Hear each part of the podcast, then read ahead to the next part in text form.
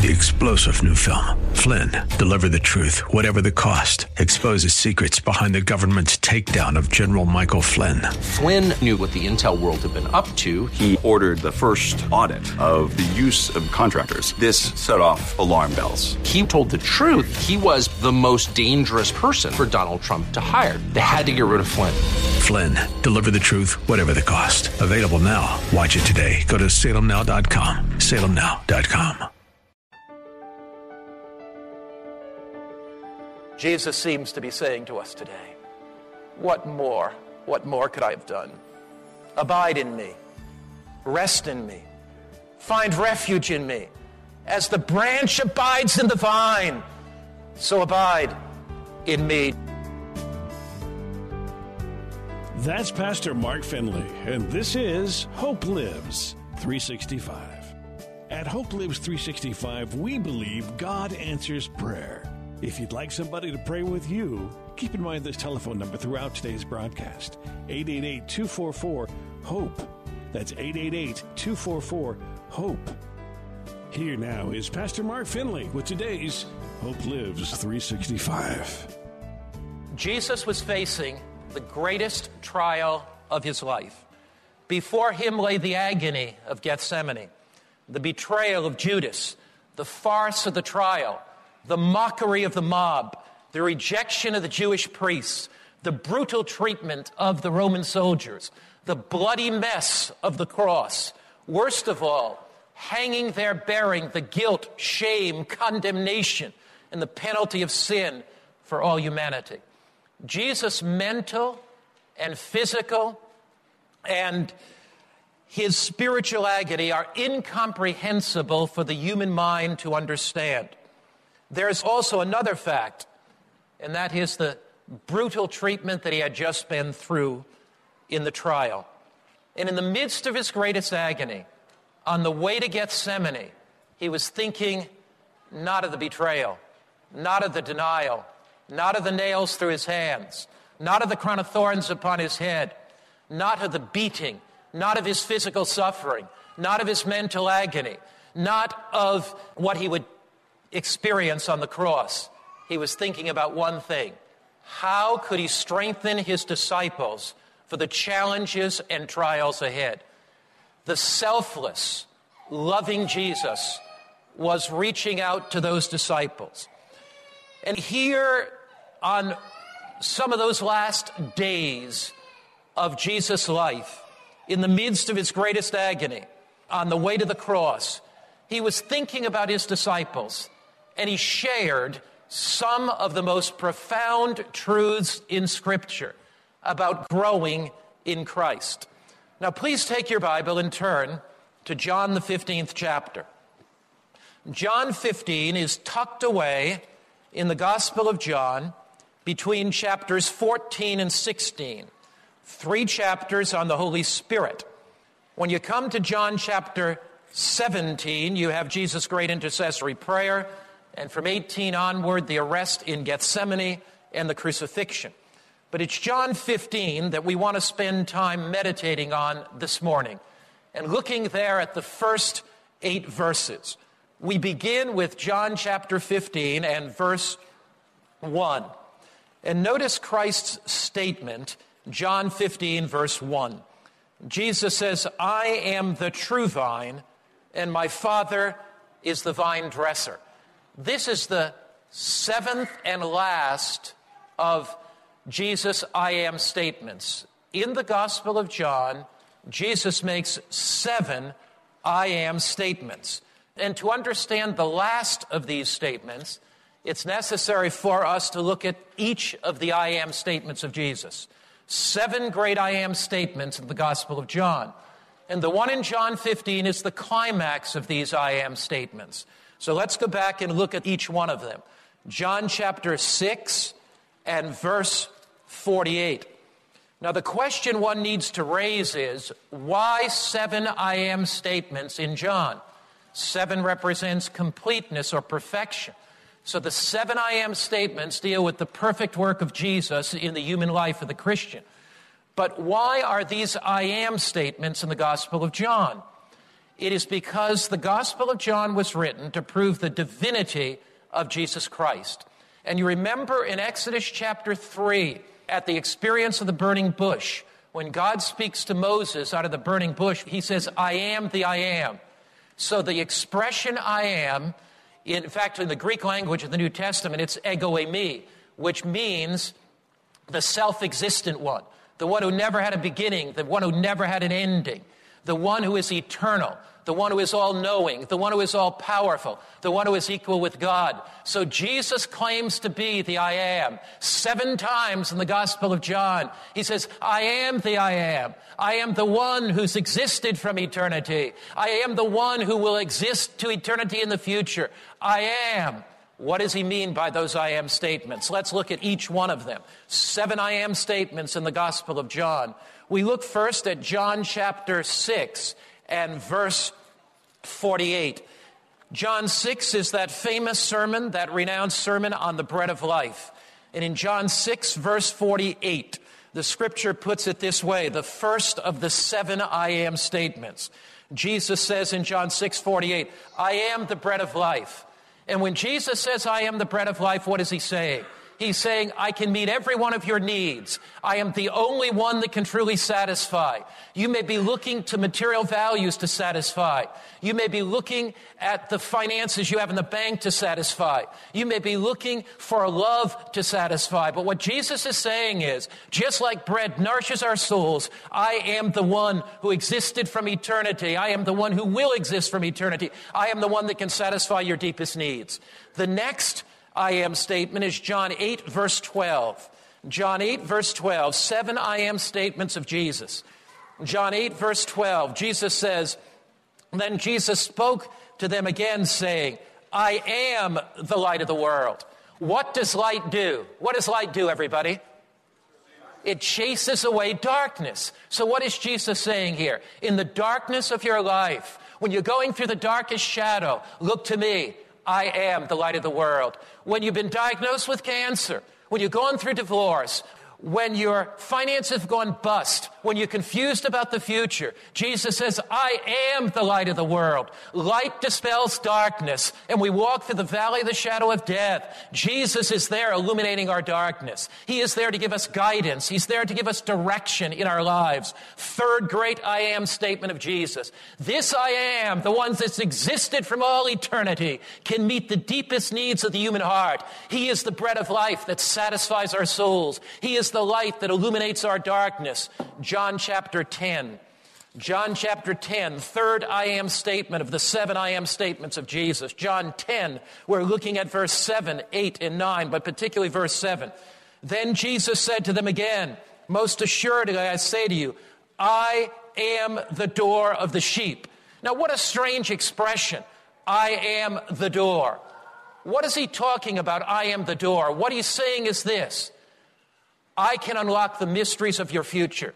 When every door seems locked for you, when you don't know what direction to go, Jesus says, I, the one who existed from eternity, the one who never had a beginning and will never have an ending, I, the all-powerful, all-knowing Christ, I am the door. I will open every door for you so you can walk through in the name of Jesus. And then he's saying, I am the door of your salvation. There is no other. Fourth I am statement of Jesus, John 10. The first one, Jesus says, I satisfy your deepest needs. Second one, Jesus says, I'm the light in your darkness. The third one, Jesus says, I am the door of eternity for you. Fourth one, John 10, verse 14. John 10, verse 14. And Jesus here uses that marvelous illustration of the good shepherd. And here Jesus says, I am the one that's existed from eternity. I am the good shepherd. What does the shepherd do? The shepherd guides. The shepherd directs his sheep. And the shepherd will even sacrifice his life for his sheep. Some time ago, I was with our international television cameras, and we were out at Laodicea, and we were taping a new television program at Laodicea. Laodicea is a marvelous archaeological site. When I first began to go there, it was unexcavated. I loved it. It was wild.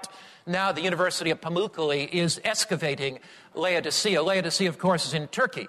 And when I went there, one of the first times, it was wild. and we were taping this television program by a Roman aqueduct, and it began to rain.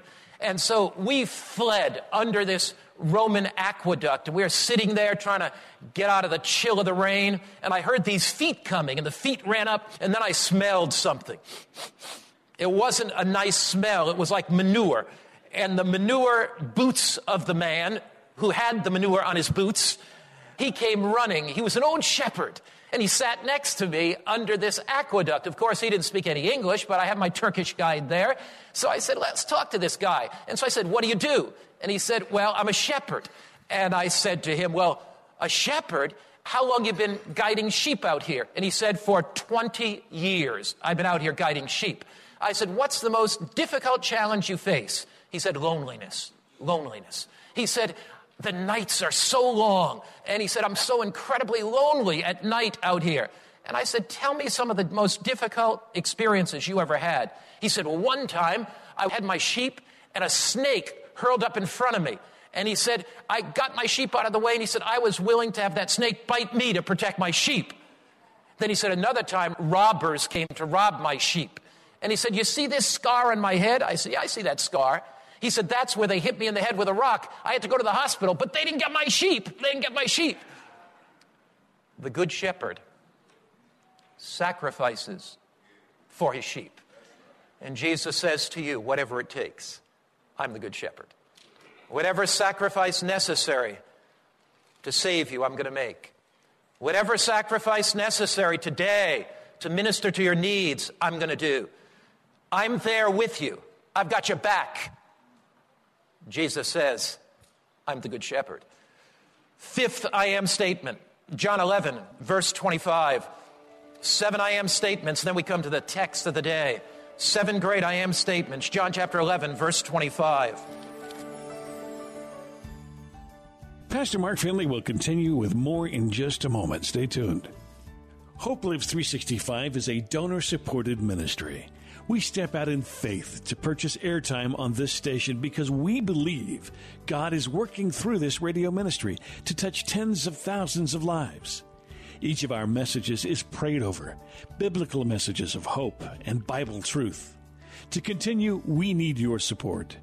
We do not have a large ministry fundraising machine. We operate totally by faith. If you have been blessed by our ministry, go to our website, hopelives365.com.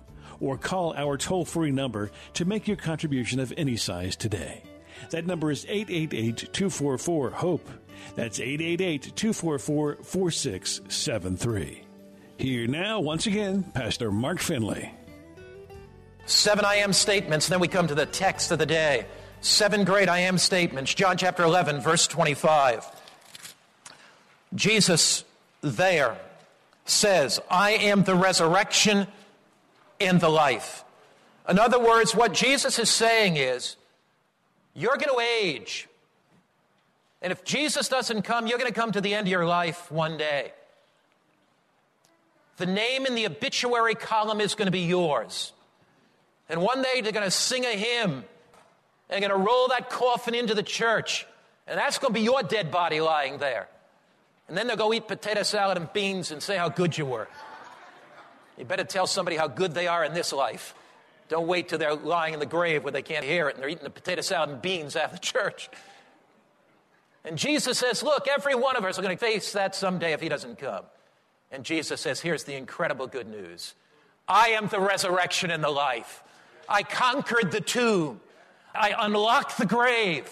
See, the 7 I am statements, what are they saying? I'm the bread of life. I'm the one that can satisfy you. I'm the light of life. I'm the one that can give you direction in your future. I'm the door that I can unlock every door before you. I am the one who is the good shepherd. I've got your back. I'll never let you down. I'll be with you every second of your life. I am the resurrection and the life. You need not fear death because I've conquered the grave. 6, John 14, verse 6. John 14, verse 6. Jesus says, the 6th I am statement of Jesus. John chapter 14, verse 6. Jesus says, I am the way, the truth, and the life. This is one of the most marvelous statements of Jesus, more often misunderstood because it's looked at superficially. Jesus says, I'm the way.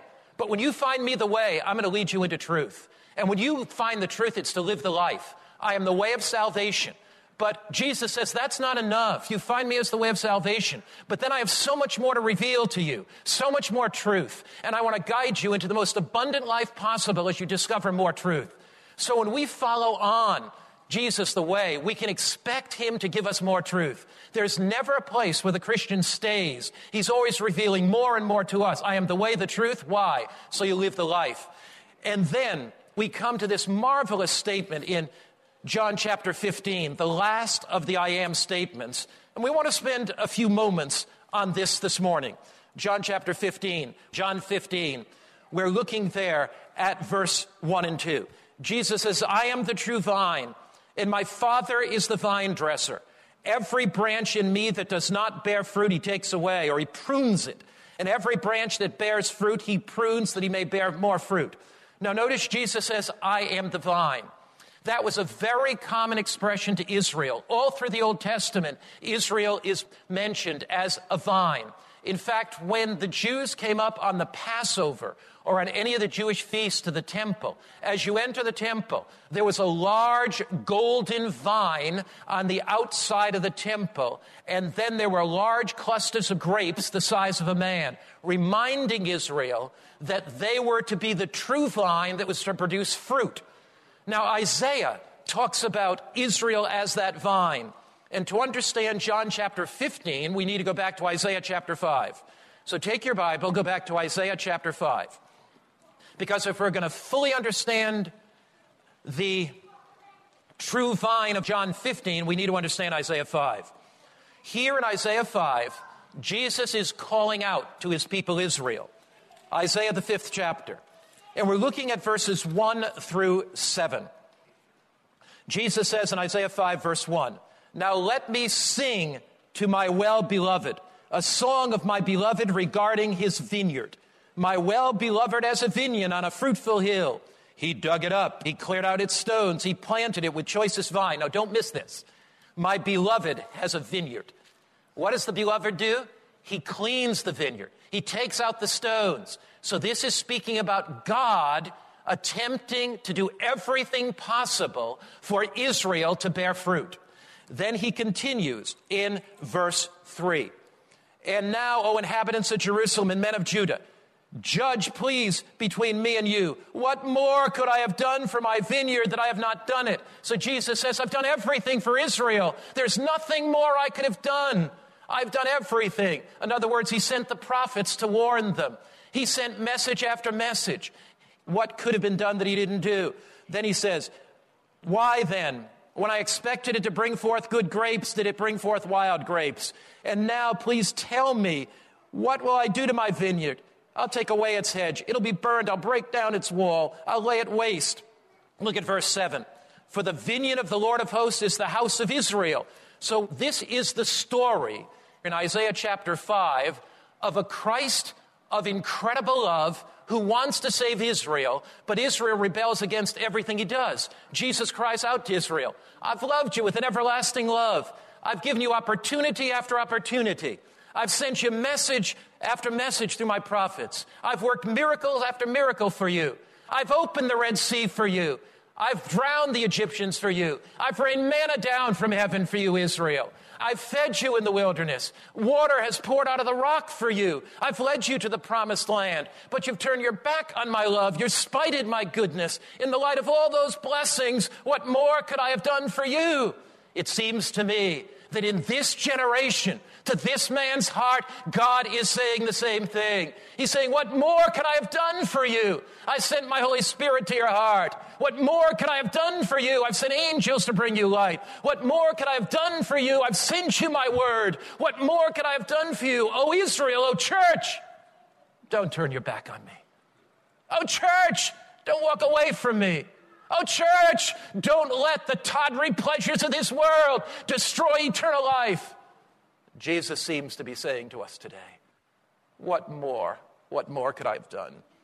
Abide in me, rest in me, find refuge in me. As the branch abides in the vine, so abide in me. John 15, verse 2, we look at the text. The text is an appeal to Israel, and it's an appeal to modern Israel. In the light of everything Christ has done, He left heaven. He tabernacled in human flesh. He experienced heartache and sorrow and poverty and disappointment and the appeal of the living Christ in the light of the sacrifice of Calvary, in the light of giving everything for us. The appeal of the living Christ is not to allow the cheap, tawdry pleasures of this world to turn us away from him. John 15, verse 1 and 2, I'm the true vine. My Father is the vine dresser. Every branch in me that does not bear fruit, he takes away. And every branch that bears fruit, he prunes that it may bear more fruit. Now, I'm interested in this verse. You see, what is fruit? What kind of fruit is he talking about? We get some help in Romans chapter 6, verse 22. Romans 6, verse 22. What kind of fruit is he talking about? When we read the Bible, we want to unpack the text and not jump all over the Bible, but take a text and unpack it. What does that text mean? What's God saying through that text to you and me today? Romans chapter 6, you're looking at there at verse 22.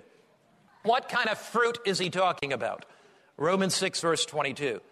But now, having been set free from sin and having become slaves of God, you have your fruit to holiness and the end everlasting life.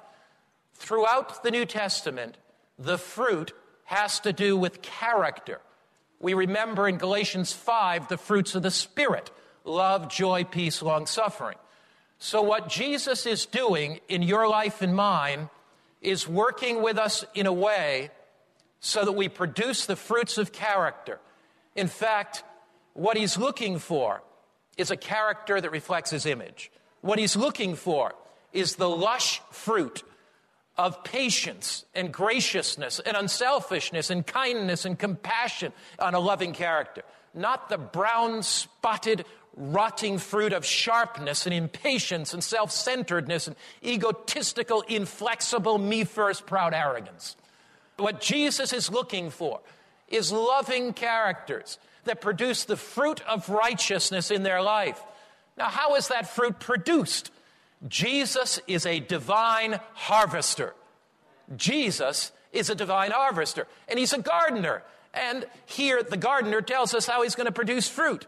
Sometimes the gardener has to do some pruning. Sometimes the gardener has to do some cutting. What does he say? Verse 2, every branch, John 15, in me that does not bear fruit, he takes away. And every branch that bears fruit, he prunes it. So if you are a fruit bearer for Jesus, and he's developing the fruit of your character, what can you expect him to be doing?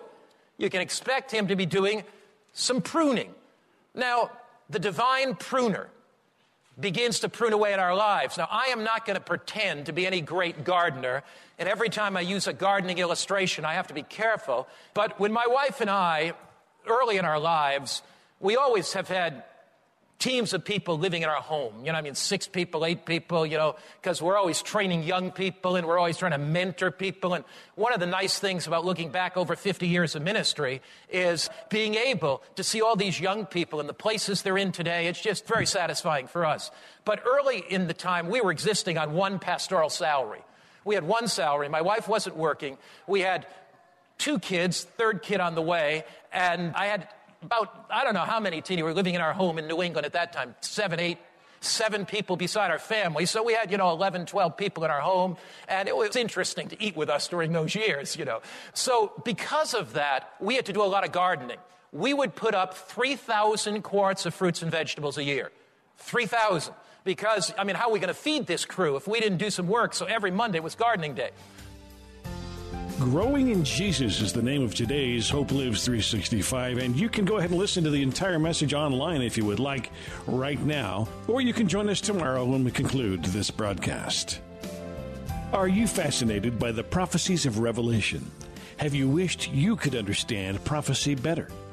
Do the symbols of the Bible's last book baffle you? God's Last Altar Call is just the book you need. Mark Finley clearly explains the events soon to unfold in this world. Be sure to call up today for your copy, 888-244-HOPE. That's 888-244-4673. The book is yours for a donation of any size. Thank you for your generosity. Your donations keep this ministry on the air. Again, thank you for your support. 888-244-HOPE. That's 888-244-4673. Thanks for listening today to Hope Lives 365.